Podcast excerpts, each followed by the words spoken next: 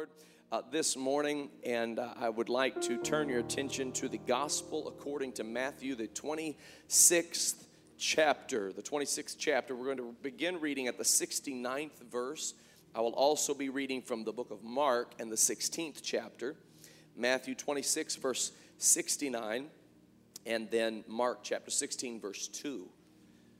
Matthew 26, 69 reads as follows Now Peter sat without in the palace, and a damsel came unto him, saying, This also, thou also, wast with Jesus of Galilee. But Peter denied before them all, saying, I know not what thou sayest. He's just lying. I know not what thou sayest. And when he was gone out into the porch, another maid saw him and said unto them that were there, This fellow was also with Jesus of Nazareth. And again he denied with an oath, I do not know the man. Strong language. He, he, he used an oath. He swore that he did not know the man. And after a while came unto him they that stood by and said to Peter, Surely thou also art one of them, for thy speech betrayeth thee. Then began he not only to, to swear an oath, but he began to curse and to swear saying, I know not the man. And immediately the cock crew, and Peter remembered the word of Jesus, which said unto him, Before the cock crow, thou shalt deny me thrice.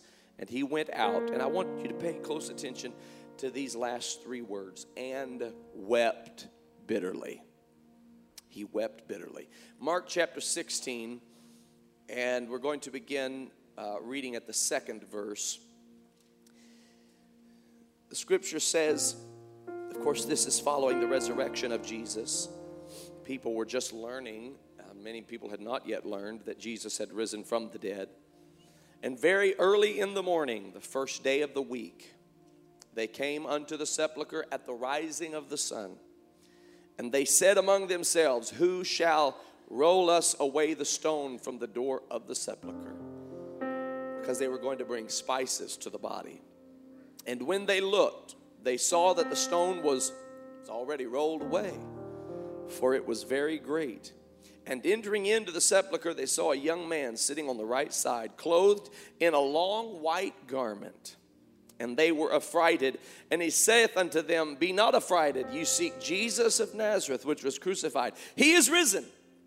He is not here. Behold, the place where they laid him. But go your way. And I want you to notice what he says here tell his disciples and tell Peter that he goeth before you into Galilee. There shall you see him as he said unto you. Oh, praise God. He had a message for Peter. Go tell the disciples and, and make sure you tell Peter that he is alive and that you can go see him and he just as he said unto you. I want to preach for just a few moments uh, this morning on the subject a message for those who weep. A message for those who weep. Hallelujah. Anybody ever wept? Anybody ever wept? You might know what I'm talking about. Hallelujah. Come on, don't, don't, don't act like you've never been there. Anybody ever wept yourself to sleep? Anybody ever wept over your own mistakes and failures or the hurt someone else has caused? But God has a message for you today in Jesus' name. Let's go to the Lord together in prayer. Heavenly Father, we love you this morning. We thank you for your mighty power, for your great grace, your great love wherewith you have loved us. We pray in the name of Jesus that you will bless us this morning as we enter into your word and we endeavor to know you more. Lord, I, I, I sincerely thank you for answering our prayers, for hearing our cry. Hallelujah. Making a way for your word to go forth. We love you. We give you praise in Jesus' name. And everybody said, In Jesus' name. Amen and amen. God bless you. You may be seated in the name of the Lord.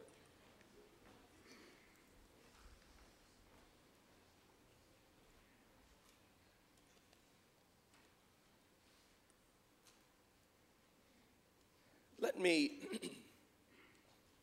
let me bring to your attention the uh, very powerful ministry of this man by the name of Peter, the Apostle Peter. We, of course, last week celebrated the day of Pentecost. The week end was a beautiful weekend where we celebrated the outpouring of the Holy Ghost. And uh, we had a tremendous time in that celebration. And of course, we joined with uh, other others in the apostolic community, and we enjoyed the fellowship so very much. And uh, it's a beautiful thing, as uh, was already stated, when brethren dwell together in unity. And uh, it was it was a celebration about an event that occurred in the book of Acts, Acts the second chapter. The scripture says that that when the day of Pentecost was fully come, they were all with one accord and they were all in one place. And suddenly there came a sound from heaven as of a rushing mighty wind, and it filled all the house where they were sitting. There appeared unto them cloven tongues like as a fire, and it sat upon each of them. And they were all filled with the gift of the Holy Ghost, and began to speak with other tongues as the Spirit gave them utterance. That there were, there were people that heard the commotion of what was going on in the upper room. And when you get a bunch of people together experiencing the Holy Ghost, there's going to be a commotion. There's going to be a commotion. And they gathered to see what was happening in the upper room. And, and the scripture says that there were devout Jews there that came out of every nation under heaven. And that when they walked in, they marveled one to another because they heard them speaking in other tongues. And they were listening to them speak languages that they knew they didn't know, but they understood the languages because they spoke them in their native tongue. And so they looked at one another and they asked a question. They said, What does this mean that we hear these men speak in our languages wherein we were born? And others were on the sideline watching it and they didn't speak multiple languages. So to them, it was just a bunch of babbling. And they knew these guys and knew that they didn't speak multi, multiple languages. Uh, and, and so they looked at one another and said, These guys are drunk. It's the only explanation for this. They're drunk. And, and so there was explanation needed. Somebody needed to grab the mic and, and share with the room what in the world was going on. And so Peter, standing up with the 11, the Bible says, rose to the occasion. He rose to the occasion. Now, this was fitting because Jesus had given to Peter the keys to the kingdom of heaven and said, Whatsoever you bind on earth shall be bound in heaven, whatsoever you loose on earth shall be loosed in heaven. And so, Peter, standing up with the 11, began to dangle those keys to the kingdom and said, these men are not drunk as you suppose, seeing it is but the third hour of the day. But that this is that which was spoken by the prophet Joel in the last days, saith God, I will pour out my spirit upon all flesh. And your sons and daughters shall prophesy, and your old men shall dream dreams, and your young men shall see visions.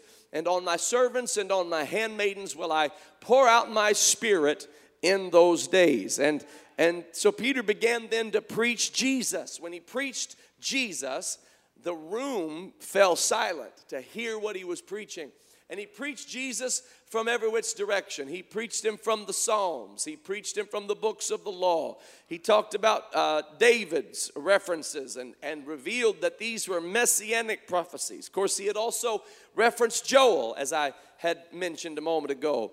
And, and then he brought it down to this this climactic moment where he said, Therefore, let all the house of Israel know assuredly that this same Jesus, whom you have crucified, God has made him both Lord and Christ. Now, when they heard this, they were pricked in their heart. When they saw their sin exposed to them, when it was revealed to them that they were guilty of the blood of the innocent Christ, and that Jesus was, in fact, the Christ. That they were pricked in their heart, and they said to Peter and to the rest of the apostles, Men and brethren, what shall we do? That's when Peter said unto them, Repent and be baptized, every one of you, in the name of Jesus Christ for the remission of sins, and you shall receive the gift of the Holy Ghost. Can I tell you that that's the same answer to the same question? It has not changed. It has not changed. When somebody asks the question, What shall we do about the sin of our life? The answer remains the same. And if you hear nothing else I say for the rest of my life, hear this repent and be baptized. Every one of you, in the name of Jesus Christ, for the remission of sins, and you shall receive the gift of the Holy Ghost. Hallelujah. God used Peter greatly on the day of Pentecost. He raised him up and he stood there with the 11 and he declared the truth of God to an upper room filled with hungry hearts and eager listeners to the word of the Lord. That's not the only time God used Peter in a dramatic way. In the very next chapter, the Bible says Peter and John were walking to the temple to pray because it was the hour of prayer. And as they were on their way into the temple, Peter and John are walking by, and there's a lame man sitting at the gate, the gate that is called Beautiful. And the man looked upon Peter and John hoping to receive something of them. His eyes fastened on them. Peter and John fastened their eyes upon the man. They came over to him. He was hoping to get a little bit of change. What he didn't know is not only was he going to get change, he was going to receive the change that he'd been looking for all of his life. And he said, Is there anything you can give me? Peter said, Silver and gold have I none, but such as I have, give I thee. In the name of Jesus Christ of Nazareth, rise up and walk. He grabbed him by the hand, lifted him up, and immediately his feet and ankle bones received strength. And that man who had been lame all those years began to walk and to leap and to praise God and he followed Peter and John into the temple. Peter and John went to Solomon's porch. He followed them to Solomon's porch. Not just him, but everybody around followed them to Solomon's porch. This man had been lame for as long as those people could remember. And here he is walking, leaping, shouting, giving God the praise and now he's standing on Solomon's porch with Peter and John, and, and, and Peter never wasted an opportunity. He began to declare to that audience exactly what had happened to that man, that it had nothing to do with Peter and John, but it had to do with the great name of Jesus Christ. Well, this got him in big trouble. So they called him in, they hauled him in and they began to question them and ask them about what in the world was done to this man that has caused such an uproar in the temple. And Peter said, Listen, you don't need to be questioning me. It's not by my power, it's not by my might, it's not by anything that I am capable of doing, but it is by the name of Jesus Christ that this man is made whole. And he went further and said, While we're talking about it, neither is there salvation in any other name. For there is none other name under heaven given among men whereby we must be saved.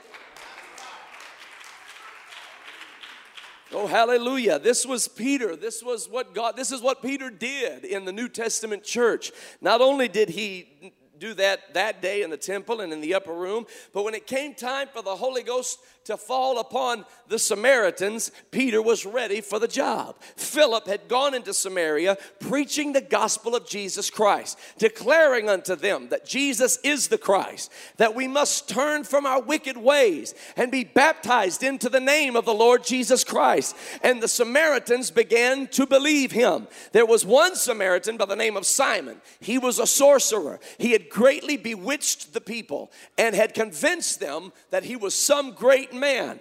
And Philip preached Jesus. He let me tell you something. The preaching of Jesus will break any chain anywhere at any time on anybody. It doesn't matter if it's a chain of sorcery or witchcraft. Hallelujah. When Jesus is preached, it will break the chains. Can I tell you, it'll break the chains that bind you this morning? Philip preached Jesus, and the Bible says Simon the sorcerer believed what Philip was preaching, and he was baptized. Well, the Lord had other work for Philip to do, so he moved Philip on, and it was time for these people to receive the gift of the Holy Ghost. So the scripture says Peter came down into the equation. When Peter comes down into the equation, he starts to lay hands on the people. And as Peter laid hands upon the people, hallelujah, they received the gift of the Holy Ghost. Simon had a problem. He wanted, he wanted that power because in his flesh he thought this was a way he could get some manipulation. And he said, Give me this power. I got money. I'll give you money for the power. And I wish this is something that preachers in today's day and age could understand. You can't buy this. I don't care how much they offer you, don't sell it out. I said, I, I don't care how much they offer you, don't sell out the real thing, the power, the glory, hallelujah, the name, the gift of God. Peter said, Your money perish with you. For I perceived you on the bond of iniquity and in the gall of bitterness. He rebuked him right there on the spot. And so the scripture teaches us not only did Peter do that, but do you know Peter was used of God to raise people from the dead? Hallelujah. He raised people from the dead when he prayed for them. They had already died. Tabitha, the seamstress, uh, Dorcas had already passed away. But Peter, when he walked into the room, he knelt down beside her bed, put everybody out of the room, knelt down beside her bed, prayed over her. And when he finished praying, he looked at the body and said, Tabitha, arise and the life came back into that woman's body and she rose from the dead. I'm talking about Peter, the apostle of the Lord Jesus Christ. Hallelujah. Glory to God. The scripture teaches us that he had come into his house, he was ready to eat, they were preparing food. You know what it's like when you come into the house and, and mom's preparing food and grandma's preparing food. It is so good, that's all you can think about. You can't think about anything else. That's all you can think about. It smells so good. All you can do is salivate and anticipate. But Peter went to the rooftop. I think he went to the rooftop so he wouldn't smell everything that was cooking in the kitchen. And he went to the rooftop to pray. What do you do when you're waiting for the food to be prepared? Go get on Instagram, go get on Facebook, go go text somebody, Go check out sports, check out the news. That's not what Peter did. Peter was an apostle of the Lord Jesus Christ. When it was time, when he had a few minutes to spare, what do you do with your spare time? Hallelujah. Peter showed us what to do with our spare time. He had a few minutes to spare, so he went to the rooftop and he began to call on the name of the Lord. He began to pray until he prayed himself, the Bible says, right into a trance. He's literally on the rooftop and he's oblivious to the world around him. His carnal mind is shut down because he has prayed himself into the presence of the Most High God. When he was in that position, hallelujah, of prayer, that's where God can speak to you clearly. That's where God can deal with your deepest issues. That's, I'm gonna tell you something, you don't need, you would need less psychoanalysis if you would pray yourself more into the presence of all Almighty God. Hallelujah. I'm going to tell you because Peter had something in him he didn't even know he had. He had a deep root of racist prejudice inside of him where he didn't like Gentiles and he wanted nothing to do with Gentiles. And here came a sheet from heaven in a vision with all manner of unclean food on it. And Peter recoiled at it, especially when the Lord of glory said, Rise, slay, and eat. And he's in the presence of God. He's in the he's in the he's in the absolute very presence of the most high God and he's still rebellious. Nay, Lord. No, no, no, no, God. I'm, I'm going to teach you a thing or two, God.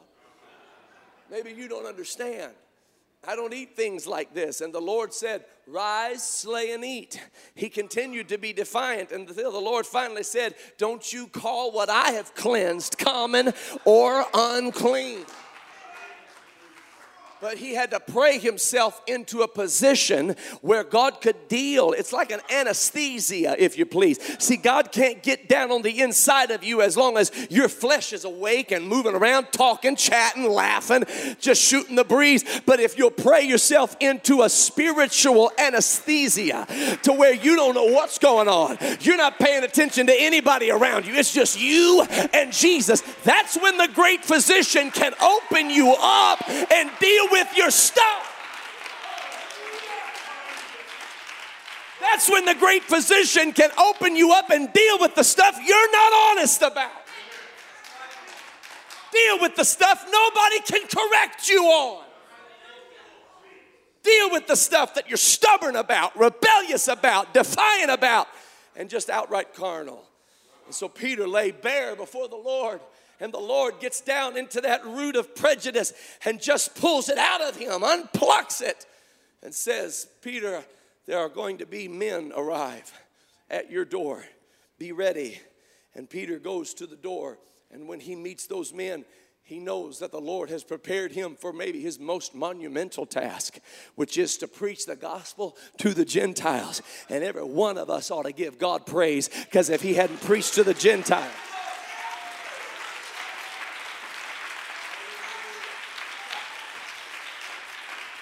you, thank God Peter was praying that day. Thank God Peter didn't shut God down because that's why you and I are here.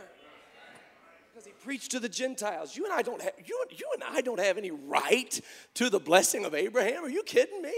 We have no access to the covenant of Abraham. We're foreigners to the covenant of faith. We're strangers to the promise of God. If it weren't for the mercy of the Lord, if it weren't for the grace of God, I don't belong here. You know where I belong? I belong dead and in hell. I belong in torment. But God, who is rich in mercy, reached way down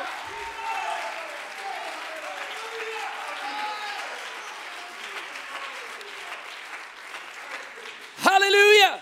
Peter goes to Cornelius' house and preaches the gospel of Jesus Christ. He preached to them what he preached in the upper room.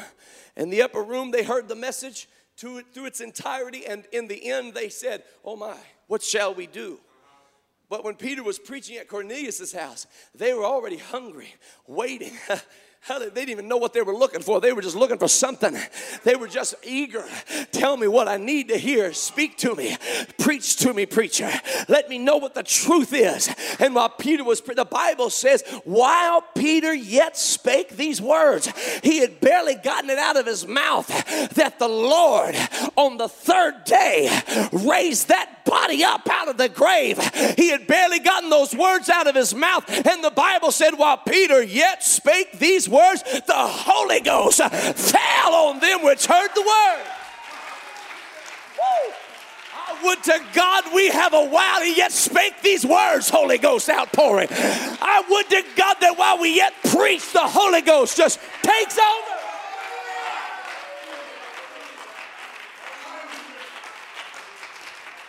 Would you let him do it? Would you let him do it? Would you let the Holy Ghost have his way? Would you throw open your heart, throw open your mind, throw open your soul, and say, God, I want you to do something? Hallelujah. In my life. I'll tell you, Peter was a great apostle. The scripture says that Peter, while he was doing the work of the Lord, he had, he, he had raised such he had raised such a ruckus and in the uh, early church that Herod imprisoned him because he knew it would please the Jews. For political gain, Herod imprisoned Peter.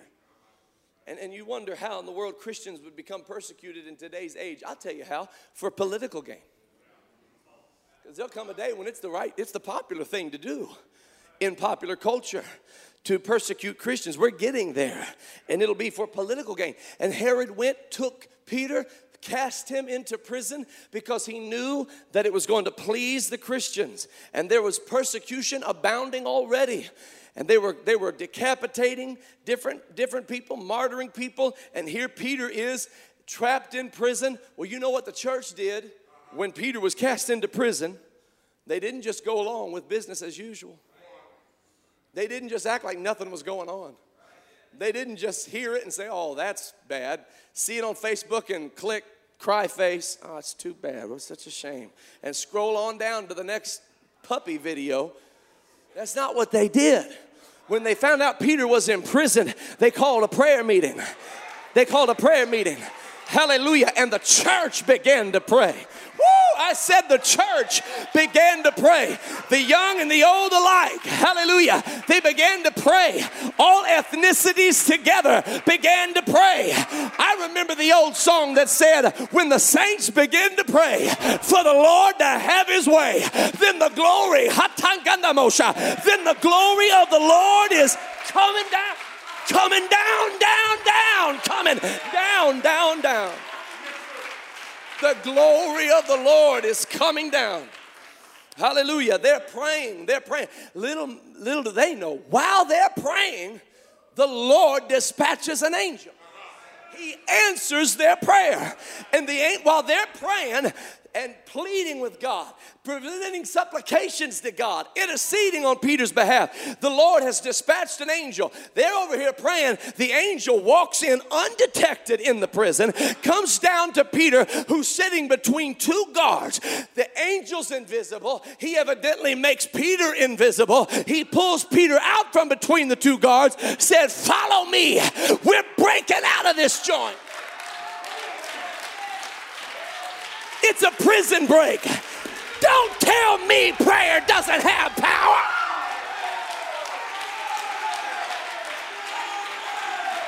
Woo! I don't know what you're going through, but pray, pray. Don't worry about it. Pray about it.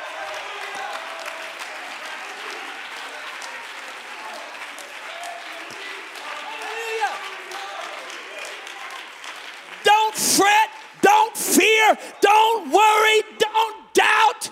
Pray. Pray. Hallelujah. Doesn't matter how young you are, pray. Doesn't matter how old you are, pray. Peter busts up out of that prison and goes to the prayer meeting. Afraid he's going to be late.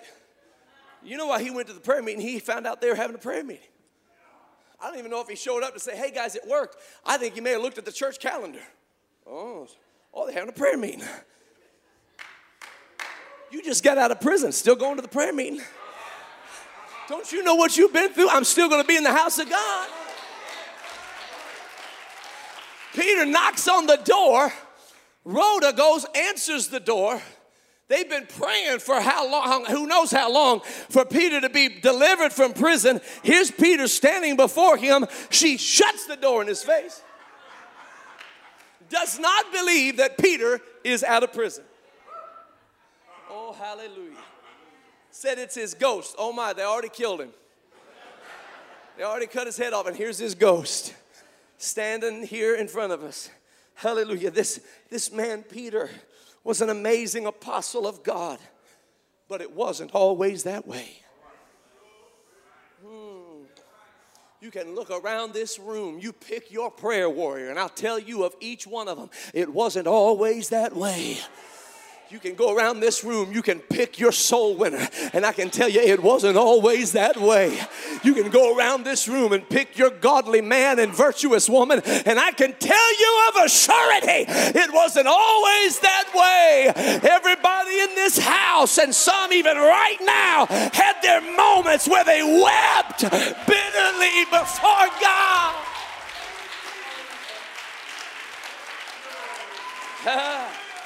Hallelujah. Oh. You know what I'm talking about. You can remember it even now when thoughts of suicide flooded your mind. You can remember it even now when you thought you were going to leave it all behind you. Leave your family, leave your work, leave your church, leave everybody. Start a new life or take your life. You didn't know what the end was going to be, but God, but God, I don't know how to explain it. I just know He's able. I said, I don't know how to explain it, but I know He's able to reach down into the darkest, most destructive of circumstances and bring new life.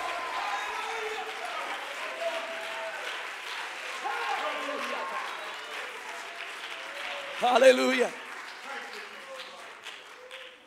Peter was Peter was always vocal, Brother Wilson. He was always vocal. He always had a, a brash a brash mouth. He would always open up his mouth and just say what was on his mind. Sometimes it was misguided, sometimes it was well intentioned.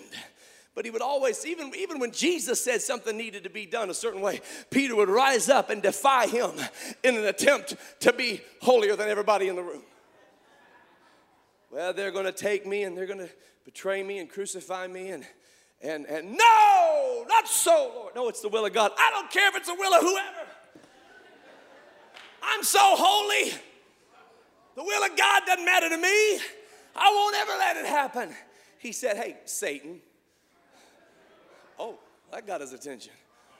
Get behind me because you don't understand the things of God. Peter was trying to be what he wanted to be. He, he wanted to be that apostle. He wanted to be that preacher to the Gentiles, that preacher to the Jews. He, he really did. He, Peter wanted God to use him in this way, but he couldn't do it on his own, and you can't do it on your own. I'm gonna tell you something. When push comes to shove, you'll find out how weak your flesh is.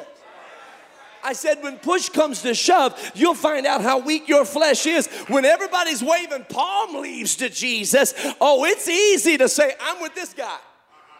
Front of Time magazine, photo bombing.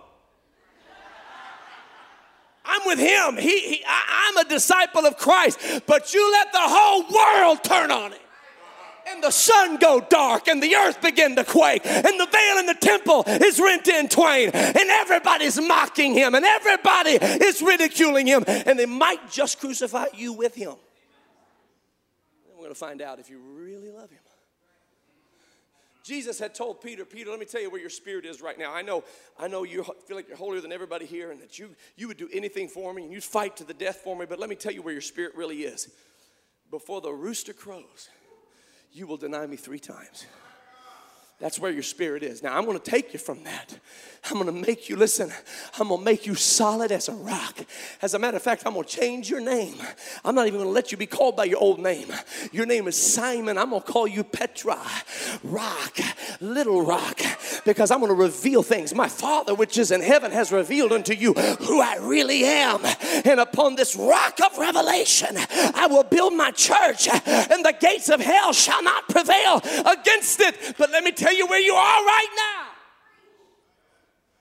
You'll deny me as soon as the going gets tough.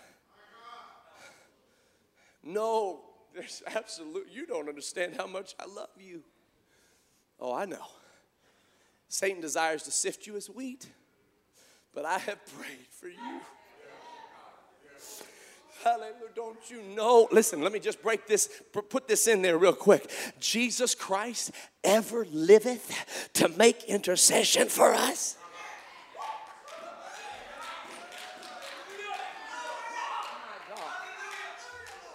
I have prayed for you because Satan desires to sift you as wheat. And sure enough, people walking around with their torches, people spitting on the Christ people beating him, mocking him.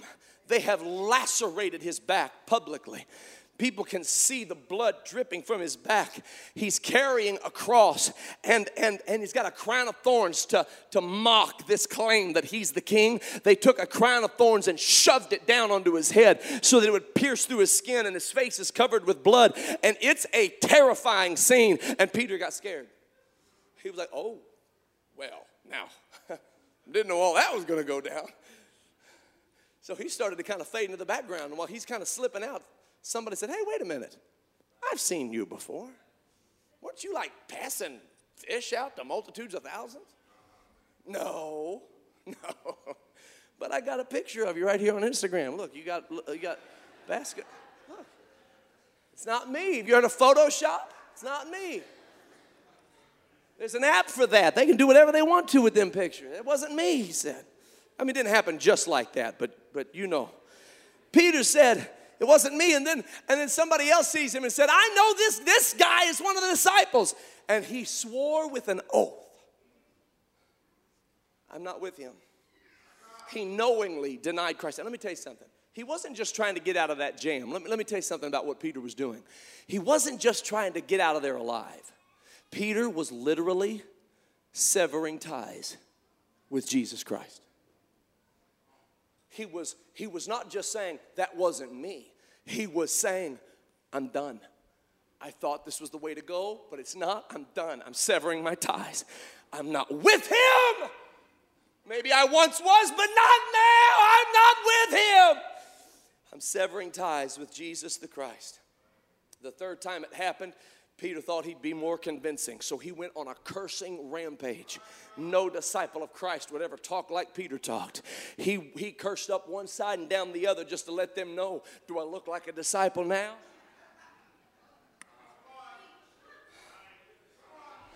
And right when he finished swearing and cursing, the rooster crowed. And Peter looked over at Jesus, and Jesus looked over at Peter.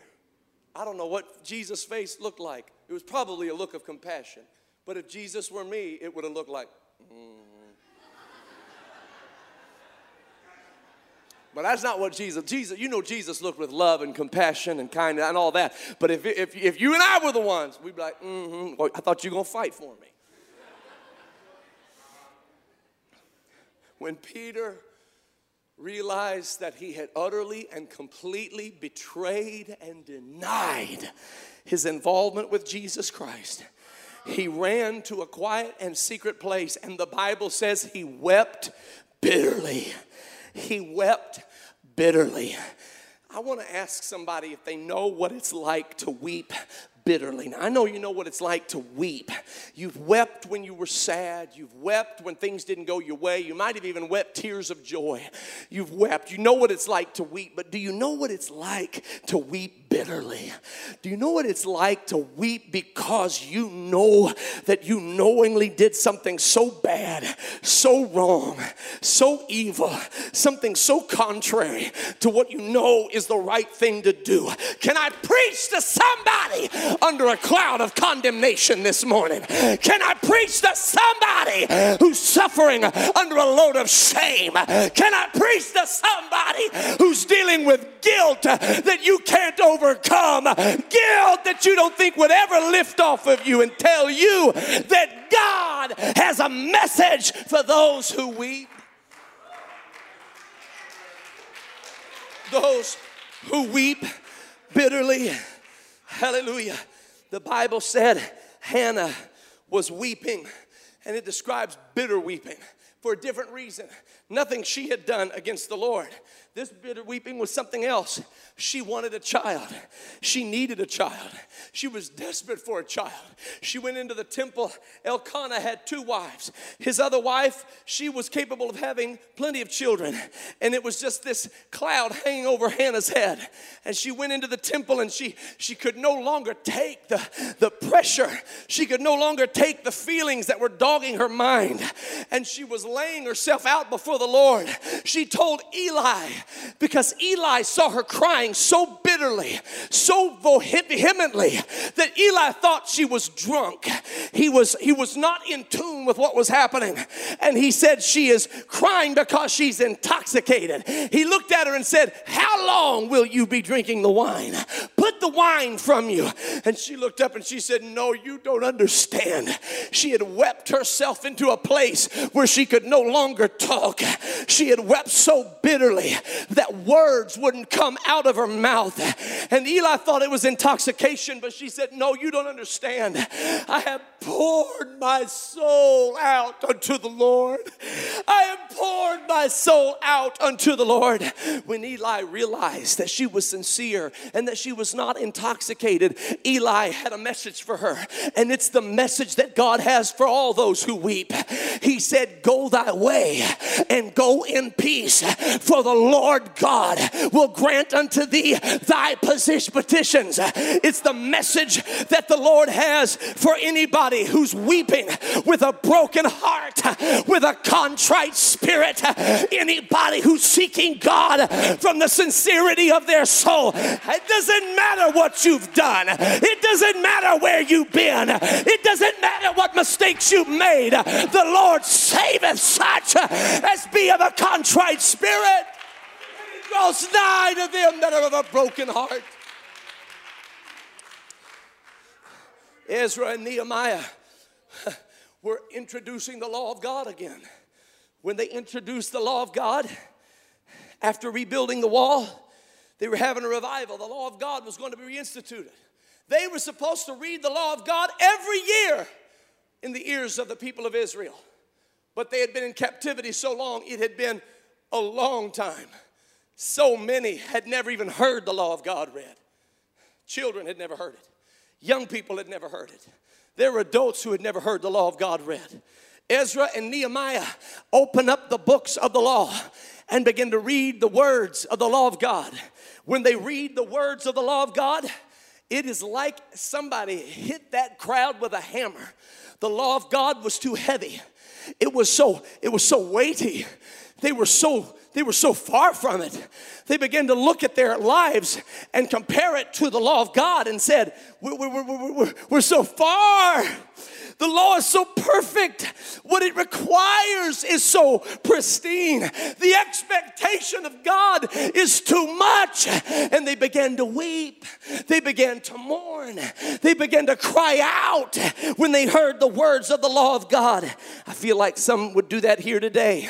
If you understood what is actually expected of us, what is required of us, it would make you weep. It would make you mourn when you considered your own sinfulness when you considered how far you really are from God. But Nehemiah grabbed the mic and said, Weep not. Stop weeping. Mourn not, for this day is holy unto the Lord. Mourn not, weep not. Eat the fat, drink the sweet, and give a portion to your neighbor for whom nothing is prepared. And this is why. He said, For the joy.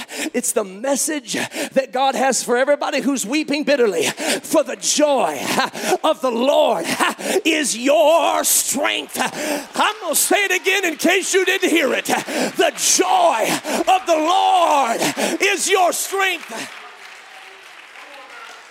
Hallelujah. Come on, somebody. It's time to shake off those heavy bands. It's time to lay down the spirit of heaviness and understand that the joy of the Lord is your strength. Hallelujah. God has a message for you. I said, God has a message for you. Peter denied him he, he literally said, I want nothing more to do with this man. I wasn't with him. He lied about that. But in the same statement, he's saying, I'm not with him anymore. Peter backslid, turned his back on Jesus Christ, denied him, cursed him, betrayed him. The eyes of Jesus confirmed to Peter that it was registered what he had done. Let me tell you something, ladies and gentlemen when you find yourself in that position where you've walked away from God, there's only one thing to do. And it's not run further.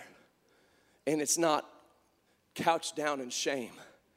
And it's not go hide under some condemnation. Here's what you do you go find a place and you weep bitterly. Weep bitterly. How many elders do we have that remember the old song, He washed my eyes with tears? Remember that beautiful song? You know what? You need to do that sometimes. You need to just weep before the Lord and let Him wash your eyes with tears. I know Pentecostal services can seem so crazy to so many people because we shout, we clap, we yell, we sing, we dance, we jump. And then when we get real happy, we cry. I don't, I, I get it, but I don't get it. You, you know what I mean? It's, it, it's, it's this strange human emotion. And, and people can relate to it because they have that same emotion. They call them tears of joy. What it means is that, that there was some kind of a pain that was lodged so deep inside the person, some kind of a loneliness that was so so deeply felt inside of them that when it finally breaks because the loved one they've missed comes home or because of the of the situation they needed resolved gets resolved. And all of a sudden the pain and the loneliness all at once breaks. It releases a human emotion and tears will come out of your eyes while you're laughing. And you'll be weeping. That's what happens when somebody comes to an old fashioned altar Hallelujah. They come weeping for one reason when they arrive, but they leave weeping for another reason when they leave. When they come down, they're weeping because of the shame they feel, because of the sorrow they feel, because of the condemnation that is hanging over their head, because all of the things they know they've not done right, all of the hidden stuff, all of the secret sins, all the junk that nobody anywhere knows about. And if they do, they're sworn to secrecy. Only you and God are dealing with this stuff in your spirit, and you weep and you weep. Go ahead, weep on because the Lord hears that cry.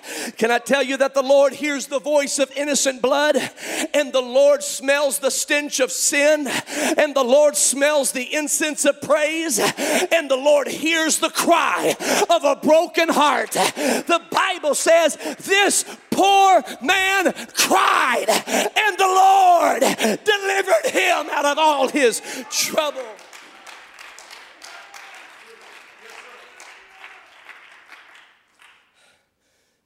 So Peter just kind of hung in suspense, weeping bitterly. What do I do? The only wonderful person I've ever known in my life, God in flesh, me, the big dummy that I am, the low down good for nothing, just, just an awful person. What do I do? With a, with, with a man who would do anything for me, what do I do for him? I do what you'd expect me to do. I deny him. I betray him. I curse him when the going gets tough. And then the word comes the stone is rolled away. The stone is rolled away. What do you mean? The stone is rolled away. Somebody in the grave? Well, there's somebody in there, but it ain't Jesus. Jesus has risen from the dead. And there was an angel inside that grave.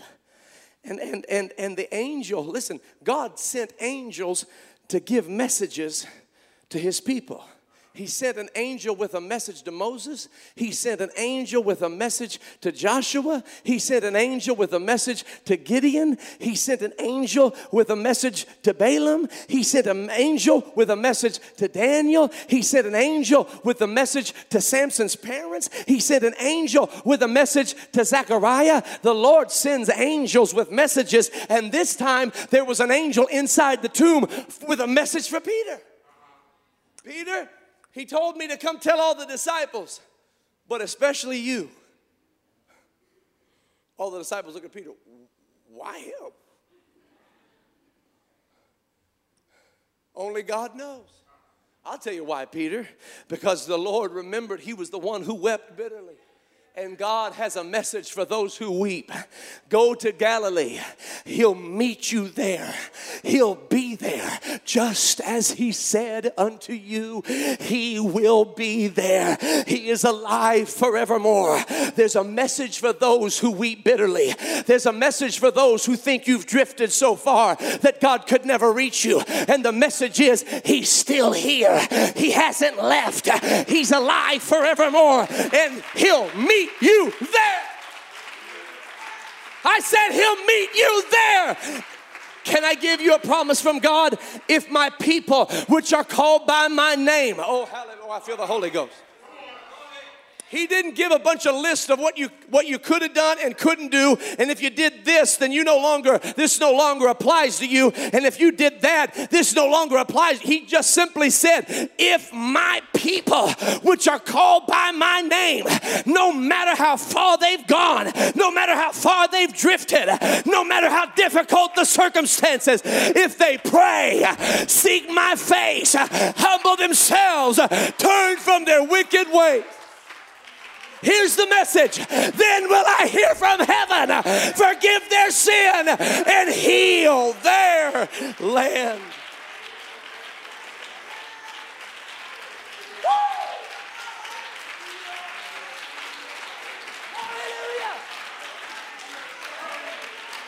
Come on, I need the weepers to shout in praise. I need those who know what it's like to weep bitterly, to say, Thank you, Lord. Thank you, Lord. Thank you, Lord.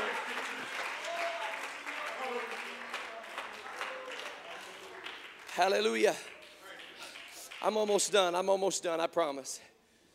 There was a there was a man in our church, a wonderful man, a man in our church in Kokomo, Indiana, a godly man. but it wasn't always that way. He had been a preacher a preacher, but he fell into sin. Really bad sin, difficult sin. They had to actually remove his credentials to preach with their organization because of the sin. And this man went deeper and deeper into his sin. He found himself in Kokomo, Indiana, where his grandfather once pastored. And my father was now the pastor. My father found out that he was living in Kokomo. He went to him. He said, God's not done with you. He said, I want you to come to church, come to the house of God. He'd show up as often as he could to invite him to the house of God, to the house of God. I remember the Easter Sunday that the man came to church. He came to the altar on Sunday morning and bowed his face in that altar and he wept. And he wept. And he wept bitterly. He wept bitterly. He wept until the shame came through his tears. He wept until the guilt just rolled off of his shoulders. He wept bitterly all afternoon. Sunday night service came and he was still in that altar, weeping bitterly before the Lord. And the Lord heard his cry. You know, we have to be careful not to rush folks through repentance. There's something so beautiful that happens when we really know we've done wrong and we come before the God of our salvation and our judgment. And we say, God, I know you don't have to do anything for me, but Lord, here's my sin and I give it to you. And I plead with you, God, to take it from me. God is faithful and just to forgive you of your sin. Hallelujah! I remember when that man poured his heart, as Hannah said, he poured his soul unto the Lord. A couple of years later, a guest preacher came through who knew him from when they had been preachers together. And he saw him in the audience. And he came down off the platform and he said, My brother, it's so good to see you man, I, I, I, didn't know what happened to you. I, I lost track of you and I, I didn't know what happened to you. He said, Let me tell you. He said, I would have been lost. He pointed to my father. He said, You see that man right there? He said, He wouldn't let me go to hell.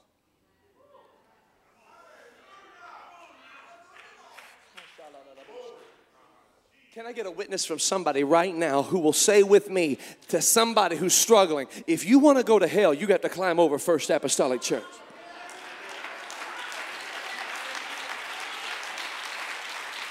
Hey, if you want to lose your soul, you're going to have a job because we're going to put up every stumbling block in your path.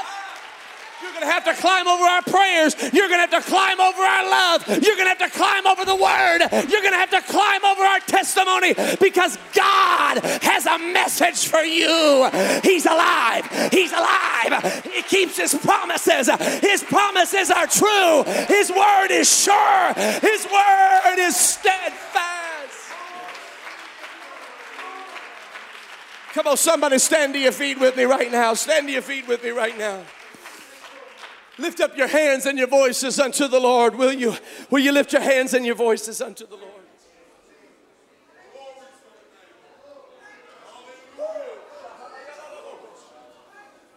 Hallelujah. Glory to God. Glory to God.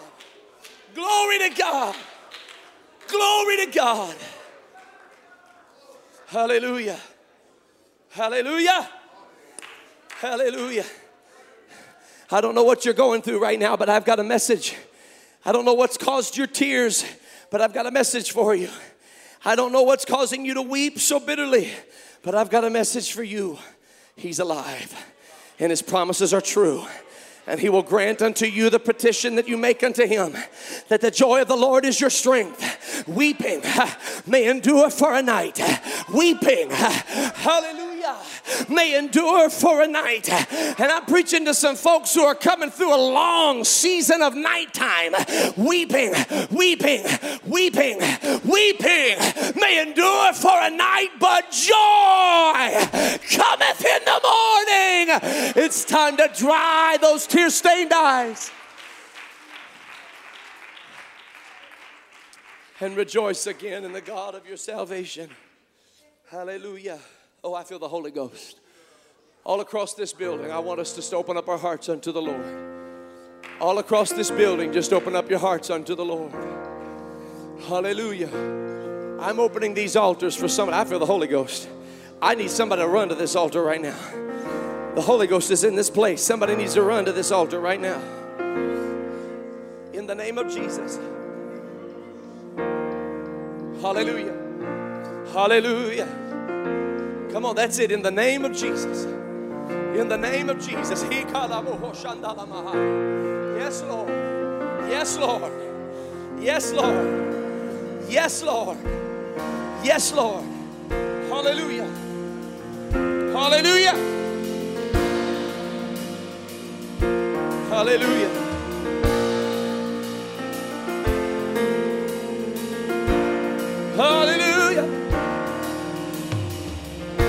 God is able. He's able to reach down into your circumstances right now. He's able to reach into your circumstances right now. He hears the cry. He hears the cry. Come on, that's it. Somebody else, somebody else. The Holy Ghost is doing something. The Holy Ghost is doing something. Hallelujah. Hallelujah. Come on, the Holy Ghost is doing something. Don't be afraid to weep before God. Weep bitterly before the Lord. He hears your cry.